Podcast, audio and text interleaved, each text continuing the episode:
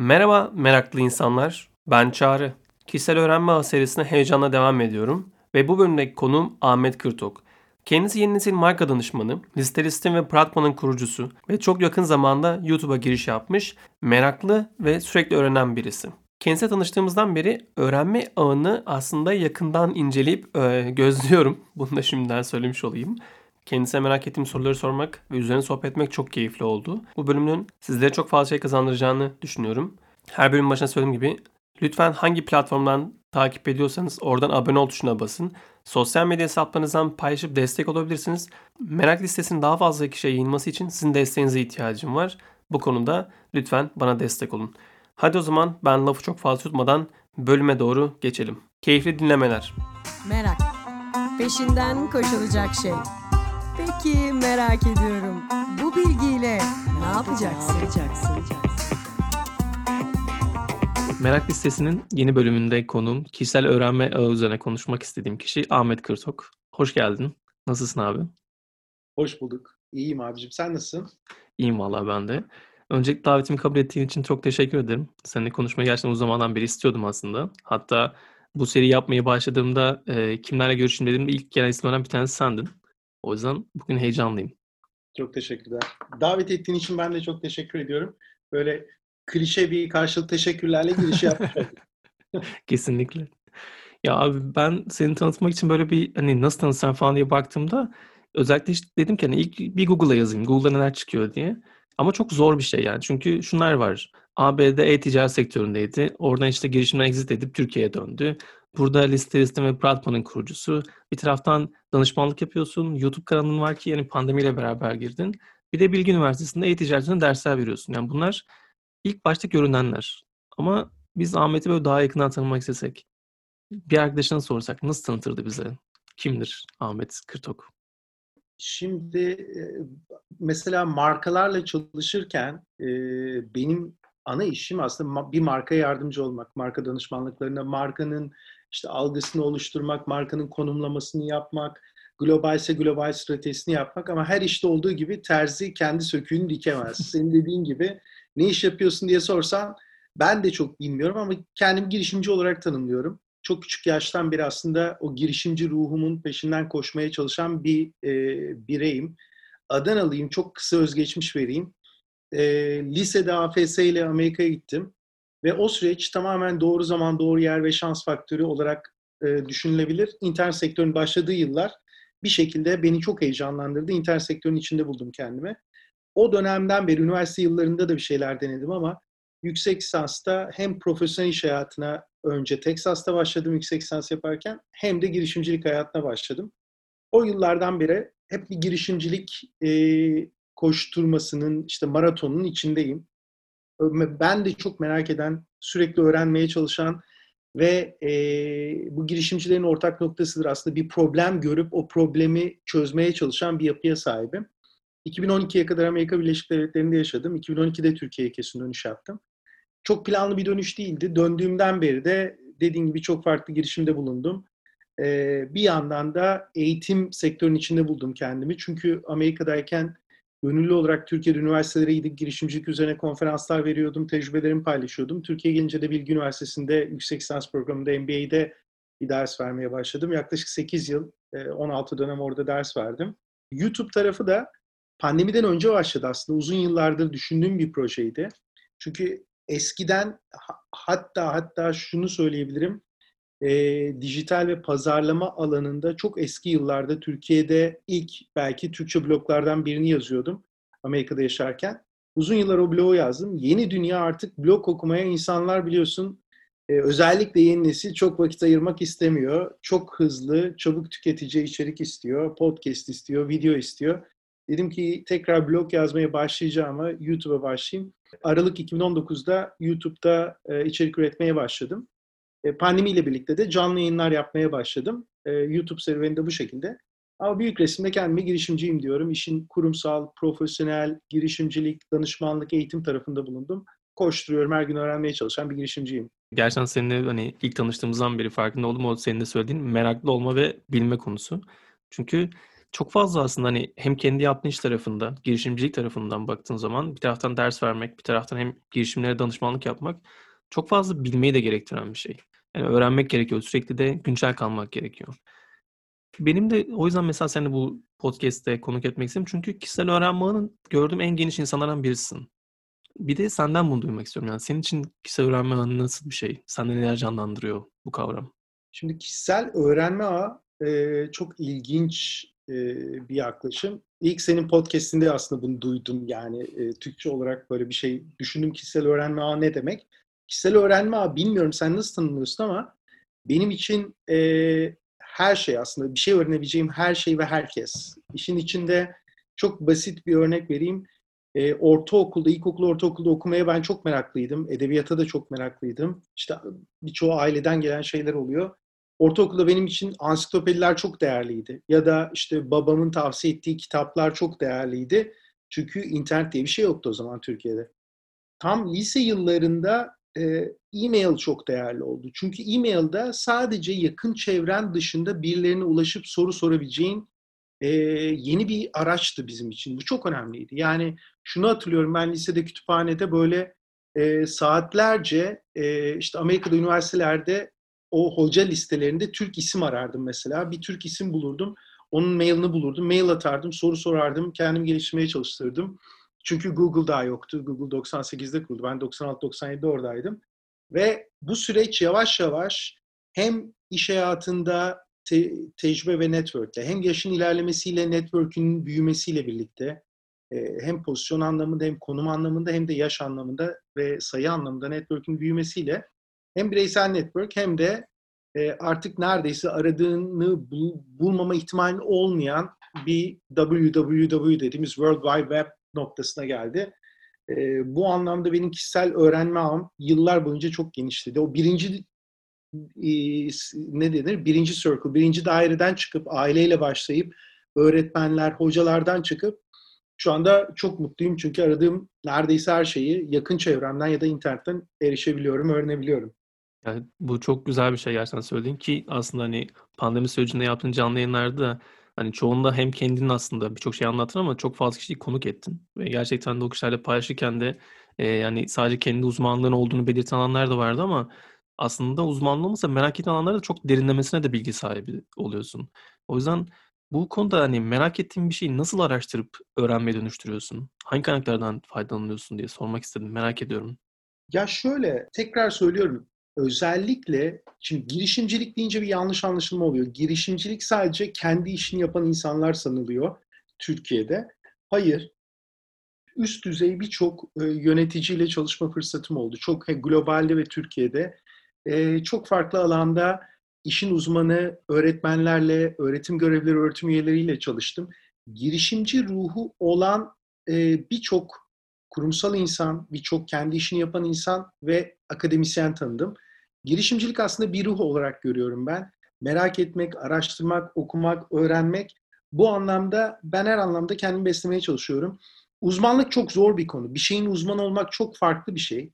Ama e, merak ettiğin konularda olabildiğince bilgi sahibi olmak çok farklı bir şey.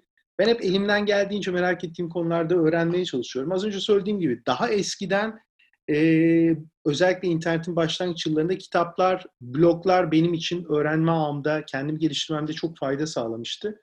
Son dönemde de daha görsel içerikler, daha sesli içerikler öne çıkıyor kaynak olarak. E, son yıllara bakarsak, son 3-4 seneye bakarsak kendimi en çok geliştirdiğim platform tartışmasız YouTube'dur yani. Hani birçok platform var kullandığım, eğitim platformları, Udemy'ler vesaire ama e, tartışmasız YouTube'dur. Yani YouTube gelinen noktada konusunda çok çok önde olan, normalde randevu alma ihtimali bile olmadığınız insanların globalde oturup ciddi ciddi çok kaliteli içerik ürettiği platform haline geldi. Özellikle son 1-2 yılda pod, 1-2 yılda podcast'i de buna etkili, e, ekleyebilirim. Çünkü örnek aldığım bazı önemli girişimciler, önemli pazarlamacılar düzenli podcast içeriği de üretiyor. Elimden geldiğince hepsini dinlemeye çalışıyorum açıkçası. Ama teknolojiyle birlikte daha görsel ve sesli e, kaynaklara yöneldim açıkçası. Kendimi geliştirmede ve öğrenmede. Ya bu söylediğin çok kıymetli çünkü birçok insan için özellikle Türkiye'de YouTube bir çöplük olarak algılanıyor. Çünkü gerçekten o kadar fazla içerik var ki do bir de algoritması çok kötü. Yani çok sevdiğim kişileri takip ediyorum ama yine bana hiç böyle takip etmeyeceğim ya da hiç dinlemeyeceğim kişileri öneriyorlar. Bu konuda nasıl istediğin şeyi bulabiliyorsun? Yani YouTube'la ilgili. Bunu merak ettim. En zor da bu aslında. Çok güzel bir örnek verdin. YouTube'da gerçekten bilinçli kullanmadığınız zaman e, çok ciddi zaman kaybına ve ve verimsizliğe de götürebilir YouTube gibi platformlar sizi. YouTube'un amacı o zaten. Hani çöplük gibi değil mi? Çok güzel bir nokta. Ben onun esprisini hep yaparım. YouTube çöplüğündeydim, sabahladım vesaire gibi ofise gittiğimde ya da arkadaşlarımla buluştuğumda. YouTube'un ama amacı bu. Birçok platform gibi amacı bu. Siz oraya girdiğinizde siz oradan çıkmayın diye elinden gelen her şeyi yapmak. Maksimum vakit geçirmenizi sağlamak. Maksimum video izlemenizi sağlamak. Ee, YouTube'da doğru kaynağa ulaşmak çok zor. Ee, çünkü herhangi bir arama yaptığınızda örneğin bilmediğiniz bir içerikte arama yaptığınızda önde çıkan içeriklerin çoğu gerçekten işin pazarlamasını iyi bilen, içeriğin çok iyi olması şart değil ama işin pazarlamasını iyi bilen, doğru başlık atmış, doğru işte görsel kullanmış arkadaşların içerikleri. Ama bazen gel, işin çok uzmanı, çok dolu içerik üreten insanların çok az takipçili ve çok az izlenen videolar olduğunu da görebiliyorsunuz. Ve YouTube algoritmasında ayrıca çok düzenli içerik üretmek çok çok önemli. Ee, bazen böyle diyorsunuz ki mükemmel bir içerik var ama o kanal düzenli içerik üretmediği için gerilerde kalabiliyor, gömülüyor. Tavsiyeler, işte çevremin tavsiyeleri, başka YouTube kanallarında izlediğim tavsiyeler. Ben mesela kendi kanalımda da her zaman kitap ve YouTube kanalı tavsiyesinde bulunmaya çalışıyorum. Onlar benim için çok etkili, kaçırmamaya çalışıyorum.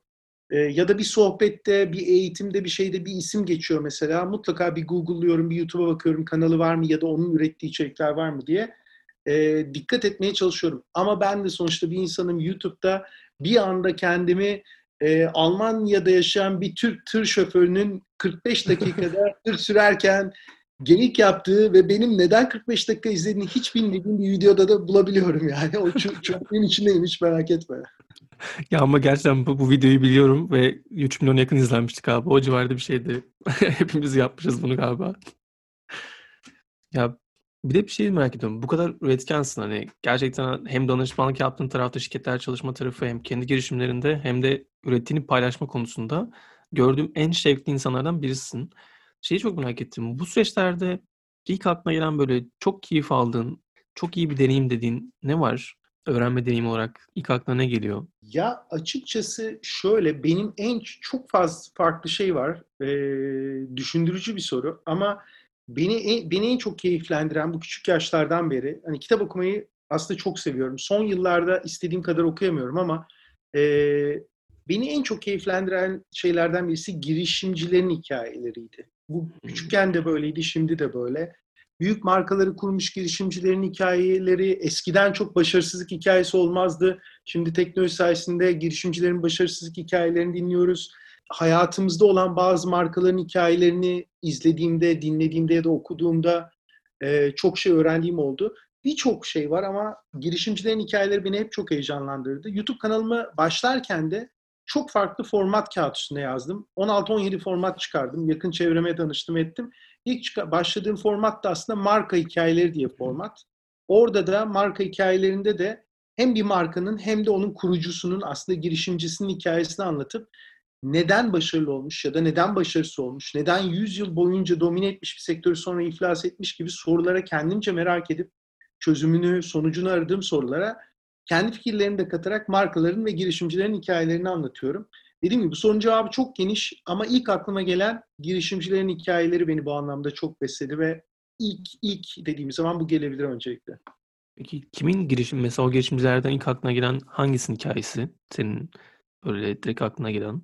Ya çok var. Ben e, marka hikayelerinde, e, YouTube kanalımdaki marka hikayelerinde özellikle Türkiye'de daha az bilinen markaların hikayelerini anlatmak istedim.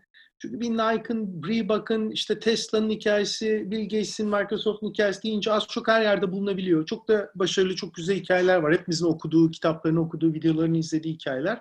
Ben mümkün olunca bir tık daha az bilinen marka hikayelerini anlatmak istiyorum. Bir şekilde eskiden beri takip ettiğim ya da bir yerde hayatımda kesişmiş ya da hayatıma dokunmuş marka hikayeleri e, hem YouTube kanalımın ilk bölümüydü hem de marka hikayeleri serisinin ilk bölümüydü. Zappos'un hikayesi, Zappos.com'un hikayesi, kurucusu Tony Shea. Geçen hafta da vefat etti 46 evet. yaşında. Çok genç, Allah rahmet eylesin. Ee, mesela benim her zaman ilgimi çeken, dikkatimi çeken girişimcilerden birisiydi Tony. Ortak hobilerimiz de vardı. O da ilgimi çekiyordu. Ee, çünkü Tony şey belli bir dönemde mesela e, Zappos sattıktan sonra e, par, çok pardon ilk startup'ını Link Exchange sattıktan sonra Las Vegas'a yerleşip profesyonel poker oynuyor belli bir süre. Ve e, bununla ilgili birçok yazısı da vardı. Pokerle iş hayatını, girişimciliği, işte risk almaktan tutun da blöf yapmaya kadar e, kıyaslayan ilginç e, yazıları vardı. Ben zamanında okumuştum. Ama kurulduğundan beri takip ettiğim, Amazon satın aldıktan sonra da takip ettiğim e, hem Zappos.com hem de e, girişimcisi rahmetli Tony Şeyin hikayesi mesela e, öne gelebilir, gelebilir bu marka hikayeler içinde. Ya çok güzel. Ee, senden gerçekten ilk e, kanalını bu hikayeyi dinlemiştim. Gerçekten çok etkileyiciydi. Sonrasında takip almıştım ben de. Ve gel, e, mekanı cennet olsun diyelim. Gerçekten hani güzel bir hikaye ardında bıraktı en azından ilham verecek birçok kişi için. Poker konusunda da geçen gün Kaan Kural'ın e, bir yerde sanırım Nilay Örnek'le nasıl olur'a konuk olduğunu söylüyordu. O da benzer bir şey yapıyordu. Hatta oyunların ultimate olarak en üst seviyesi olan pokerdir falan diyordu hani. İnsanlar her zaman oraya gidecekler gibi.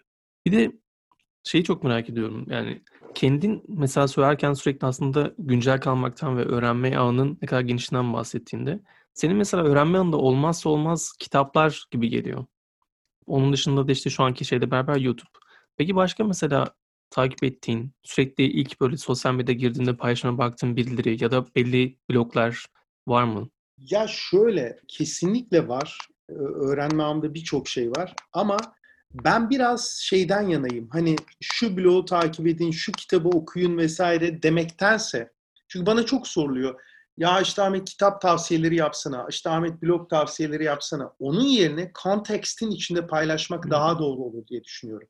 Ya örnek veriyorum ben marka hikayelerinde Tony Shay'in hikayesini anlatırken onun kitabı Delivering Happiness'ı, Mutluluk Dağıtmak kitabını tavsiye ediyorum mesela. Ama zaten o kontekstin içinde tavsiye ediyorum.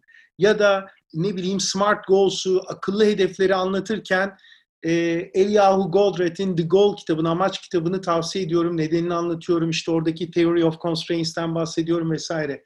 Ben biraz daha konteks içinde bana birisi hani bu şey gibi hadi şimdi top 10 kitabını açıkla falan dediğinde bir donup tutulup kalıyorum. Anlatabiliyor muyum? Bir de dönem dönem şeylerim oluyor. Bir başucu kitapları var.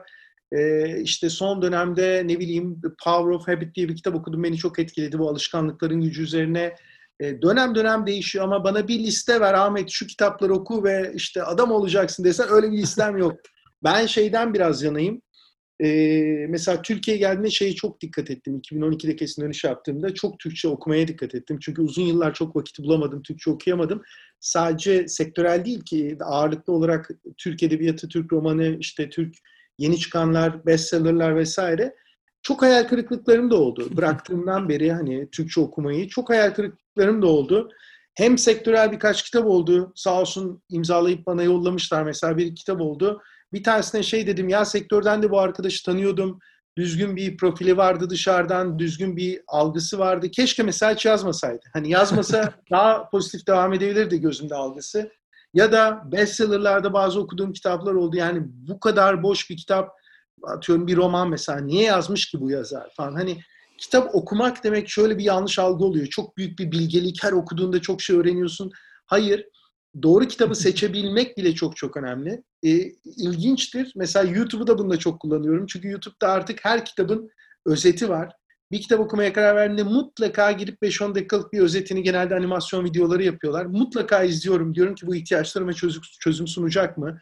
Hani diyorum ya eskiden Goodreads'e falan girip bakardık, review'lere bakardık, evet. Amazon yorumlarına bakardık. Şimdi YouTube'da vaktimiz yok ya daha değerli ya bir 5 dakika dur diyorum şunun bir özetini izleyeyim ki şey olur mu? Hani e, bana bir faydası olur mu? E, ama özetler de önemli sonuçta. Sadece kitap özetlerini dinleyerek e, dünyada belli ülkeleri yöneten yöneticiler bile var diye duydum mesela. O yüzden özetler de önemli. Kesinlikle yani. Özetlerin özetlerin özetleri de var tabii. Bir de şeyi çok merak ediyorum. Özellikle senin bu konudaki fikrini çok merak ediyorum. Ya sosyal medyada bizi algoritmalarda yankı odalarında tutuyor. Yani bu her şeyin içerisinde var. Zaten konuştuklarımızda da benzer bir şey dokunduk. Ama öğrenmede de bunu çok yapıyoruz. Yani hep aynı kaynaklardan öğrenmeye, aynı kişilerin seslerini duymaya başlıyoruz ve bir süre sonra her şeyi bildiğimizi de düşünmeye başlıyoruz. Ya böyle bir an yaşadın mı? Yaşadıysan böyle bir andan nasıl çıkıyorsun? Ee, ya bu çok güzel soru. Aslında e, bu yankı odaları lafını ilk ben bizim Akan'ın, Akan Abdullah'ın bir konferansında duymuştum. Ya dedim ne zamandır benim düşündüğüm şey bir, bir kelime bulmak lazım buna Türkçe bir kelime. Ve Akan o yankı odalarını kullanıyordu. İlk kim kullandı bilmiyorum ama tamam dedim bu çok güzel bir konu. Sosyal medya bir yandan çok çok tehlikeli bir şey. Aşırı tehlikeli bir şey. Olayın birkaç boyutu var. Bir gündem boyutu var. Sosyal medyanın içindeyseniz istediğiniz kadar bir şeyler öğrenmek, kendinizi geliştirmek vesaire için orada olun. Gündemin içinde buluyorsunuz kendinizi. Ve bu sadece Türkiye için değil ki şu anda geliş, şimdi geçen sene sorsan gelişmek birkaç sene önce gelişmekte olan ülkelerin hepsinde diyecektim. Yok şimdi gelişmiş ülkelerde de öyle. Amerikalı arkadaşlarımın hepsi artık bölündü. Birisi Trumpçı oldu, birisi şeyci oldu falan. Hani saçma sapan bir dünyanın içindeyiz. Sahte bir dünyanın içindeyiz. Türkiye kendinde çok üzülüyordum, çok yoruluyordum. Tam böyle bir değişim döneminde gelmiştim. Gezi olayları, şunlar bunlar ne oluyor işte e, dünyanın acayip bir değişim dönemi. MENA bölgesinde Arap Baharı oluyordu farklı ülkelerde. E, değişik bir dünyanın içine giriyorduk aslında ve apolitik olan, gerçekten apolitik olan yeni nesil, jenerasyonu bir anda politikayı da öğrenmek için uğraşıyordu. Sosyal medya bizim günlük politika beslenme yerimiz de haline gelmişti. E tabii ki yeni nesil dili de katmıştık için, işin içine, bu esprili dili de katmıştık. Ama şunu fark ettim belli bir süre sonra, benim sosyal medyada çok dağılmamam, yankı odalarında o e, yankılardan dolayı kulaklarımın gerçekten uğuldamaması, tıkanmaması için çok basit bir formülüm var. Etki alanı ve ilgi alanı diye bakıyorum Çağrı. Diyorum hmm. ki aslında birebir Ahmet olarak, ben Ahmet Kırtok olarak bir şeyi değiştirebilir miyim? Bu tweet'i retweet desem gerçekten bir etkim olur mu? Ufacık da olsa bir etkim olur mu? Bu ister politik siyasi bir şey olsun, ister toplumsal, ister sivil kuru, toplum kuruluşu ile ilgili bir şey olsun, ister gönüllü bir şey olsun, istersen iş hayatı ile ilgili olsun. Diyorum ki etki etkim olur mu? Etki alanımda mı? Tamam Ahmet buna kafa yor, buna tweet yap, buna işte video yap, ilgilen, vaktini harca. Yo, hiçbir etki alanım olmayacak. Tamamen o yankı odasında yansımalarımı da duyacağım. Millet şak şak yapacak sadece yakın çevrem ve eğleneceğim, iyi hissedeceğim. İşte bir iki hormon salgılanacak ve o gün Twitter'daki en iyi klavyeyi kullanan kişi ben mi ilan edileceğim? O taraf benim için ilgi alanı. İlgi alanımda olan şeylere diyorum ki kafamda belirliyorum. Bu etki alanımda mı ilgi alanında? İlgi alanıma giriyorsa mümkün olduğunca vakit harcamamaya, kafa çok yormamaya çalışıyorum. Etki alanımdaysa sonuna kadar iki kişiyi bile etkilesem benim için okeydir. Yani iki kişiye bile bir kişiye bile bir şey dokunabilse, öğretebilse o paylaştığım ya da fikrimi e, paylaştıktan sonra bir düşündürebilse okey. Ama onun dışında ilgi alanı olarak diyorum ve yankı odalarından bu şekilde kurtulmaya çalışıyorum açıkçası. Zor bir denklem. Ya ben bu arada çok ilham aldım. Gerçekten çok güzel bir fikirmiş yani etki alanı ve ilgi alanı. Ee, şu an için böyle net bir şekilde e, kendi içimde düşünmeye de başladım yaptığım daha paylaşımlar üzerine de. Çok teşekkür ederim. Evet. Bir de şey merak ediyorum yani şu kadar mesela e, birçok şey var tabii yani bir de çok yoğun birisin yaptığın işlerle beraber de. Çok fazla öğrenmek istediğin, merak ettiğin ama vakit yaratamadığın ve kenarda bekleyen. Senin için bu aralar ne var? Ya birkaç şey var aslında. Bir son dönemde bir no code akımı diye bir şey çıktı. Aslında yazılım bilmeden teknoloji geliştirebilme üzerine bir akım var. Bu bunda işin ilginç yanı çok önemli yazılımcılar, globalde dünyada çok önemli yazıcılar no code akımında akımı destekleyen vakit harcıyorlar, paylaşımlar yapıyorlar, şey yapıyorlar. Son birkaç senedir hep karşıma çıkıyordu. 6-7 aydır da bu konuda okumaya ve araştırmaya başladım. No Code benim için çok heyecanlı bir akım. Tek sebebi de şu aslında. Ee, şöyle düz bakmamak lazım. Evet ben iyi bir programcı değilim, yazılımcı değilim ama istediğim bir app'i çıkarabilirim falan gibi küçük düşünmemek gerekiyor. Yeni neslin çünkü e, yeni nesil çok büyük bir hızla geliyor. Bakın Z jenerasyonu dediğimiz teknik olarak ben jenerasyon ayrımına çok inanmıyorum. Yeni nesil tüketiciyi genel alıyorum ama 2001 doğumlular aslında teknik olarak şu anda kredi kartı olan 18 yaşını geçmiş ekonominin içinde bireyler. Ve yeni nesille birlikte son dönemde özellikle yeni nesil programlama dillerine baktığımızda çok daha basitleşen, İngilizce bildiğiniz takdirde çok daha hızlı öğrenebileceğiniz diller haline gidiyordu bu ıı, programlama işi, teknoloji işi. No code akımı ile birlikte yeni jenerasyonların daha okuma yazmayı nasıl öğreniyorsa teknoloji üretebilecek tecrübede ve know-how'da genç yaşta olabileceklerine inanıyorum. O yüzden no code akımı dünyanın geleceği için çok önemli olduğunu düşünüyorum. Buna biraz kafa yoruyorum. ve buna e, etik anlamda, psikolojik anlamda da, sosyolojik anlamda da kafa yoruyorum. Bir de psikolojiyle sosyoloji, tüketici çok çalışıyorum ben.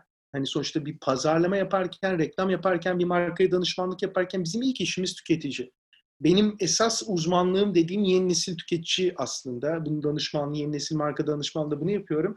Ve diyorum ki tüketicinin psikolojisini, tüketicinin sosyolojisini anlamadan e, bir yere varamayız. Güzel noktamız şu, bu hep böyleydi ki. Bu yüzyıl önce de böyleydi. Bir şey değişmiyordu. Bir tüketiciye mal satarken psikolojisini anlaman lazımdı. Sosyolojik olarak bakabilmen lazımdı. Sosyokültürel, sosyoekonomik çok farklı alt dallarda bakabilmen lazımdı. Ama şimdi bir fark var, elimizde veri var. Eskiden yaptığımız o varsayımlar, varsayımlarla biz yola başlıyorduk ve ne yapıyorduk? Empati yapmaya çalışıyorduk. Ne kadar iyi empati yaparsak tüketiciyi o kadar iyi anlıyorduk. Şu anda tek farkı şu, yine hayatımız hep assumptionlarla, varsayılarla başlıyor. Empatiye giden bir yolculuk var. Aradaki data information knowledge sürecini kuruyoruz aslında. Veriden o knowledge'a giden tüketiciyi gerçekten tüketicinin yerine koyabileceğimiz şekilde empati yapabileceğimiz süreci tasarlayabiliyoruz. Ben bunun için o yüzden daha çok psikoloji ve e, sosyoloji okumak istiyorum. Kendime olanlarda daha çok geliştirmek istiyorum. Son dönemde de e, vakit ayırmaya çalışıyorum açıkçası bu olanlara. Çok güzel. Ee, çok gerçekten şu anda hala üzerine düşünürken kaldım böyle bir. Ya bir de bu söylediğine beraber şeyi de merak ettim. Bu kadar fazla girişimcilerle iç olduğun zaman şeyi de hatta böyle senin görüşlerini söyleyince de bir arkadaşım şeyi sordu. Ya dedi şuna kadar dedi en dedi duyduğu uçuk fikir ve yok artık bu da olmaz dediği ne vardı ve bundan aslında ne öğrendi diye sordu. Ben sana sormak istedim. Biraz böyle ilginç bir soru olarak geldi bana. Yani bu da olmaz demeyelim ama mesela Facebook ilk duyduğumda şey demiştim. Ne alaka, ne gerek var ya? Yani MySpace var, Facebook'a gerek var mı demiştim içimden. Ee, sonra ama e, Facebook'un daha globalde falan tanınmadan, bilinmeden yakından takip ediyordum ve Facebook'un şey olacağını anlamıştım. Gerçekten fark yaratacağını anlamıştım. Bu şu demek, yani düşsenize e, o dönem MySpace vardı ve günlük hayatta MySpace bu sosyalleşme anlamında her şeyi çözüyordu aslında. Facebook gibi bir şeye ihtiyaç var mıydı? Hayır.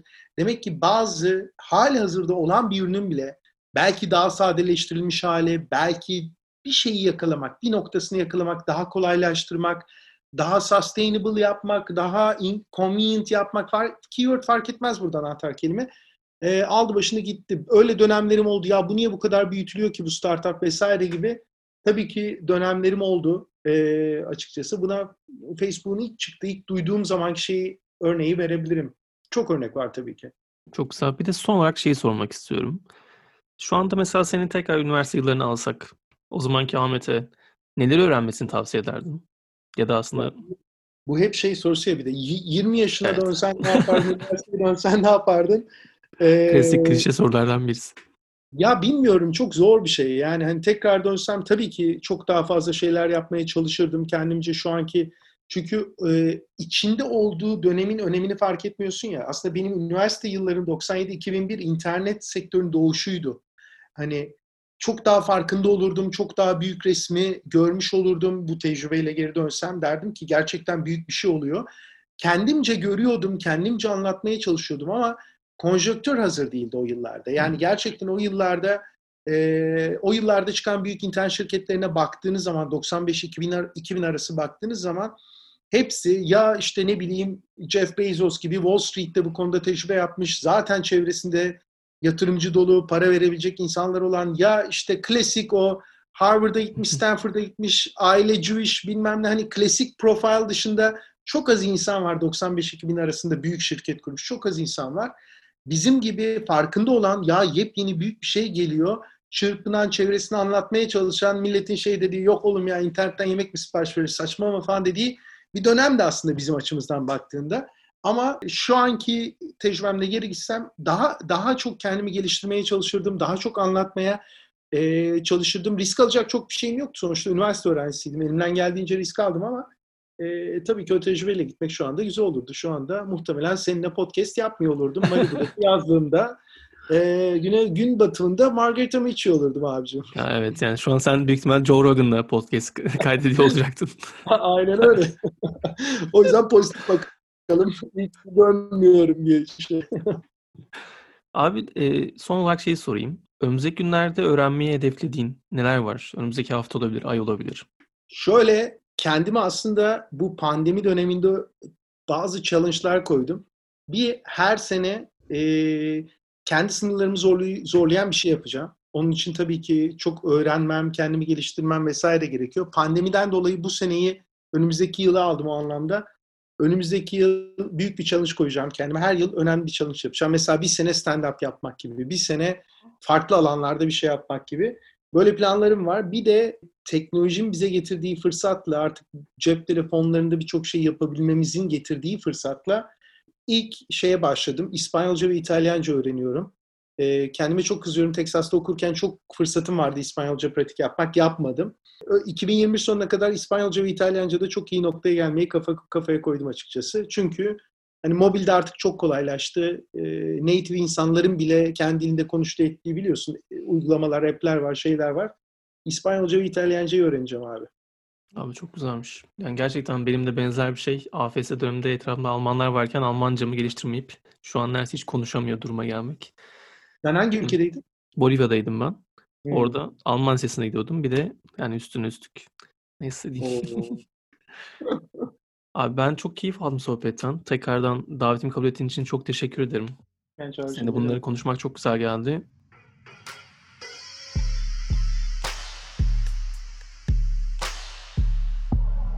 Merak ediyorum. Sen de merak ediyor musun? Neyi merak ediyorsun? Meraklı biri misin? Merakını nasıl gidereceksin?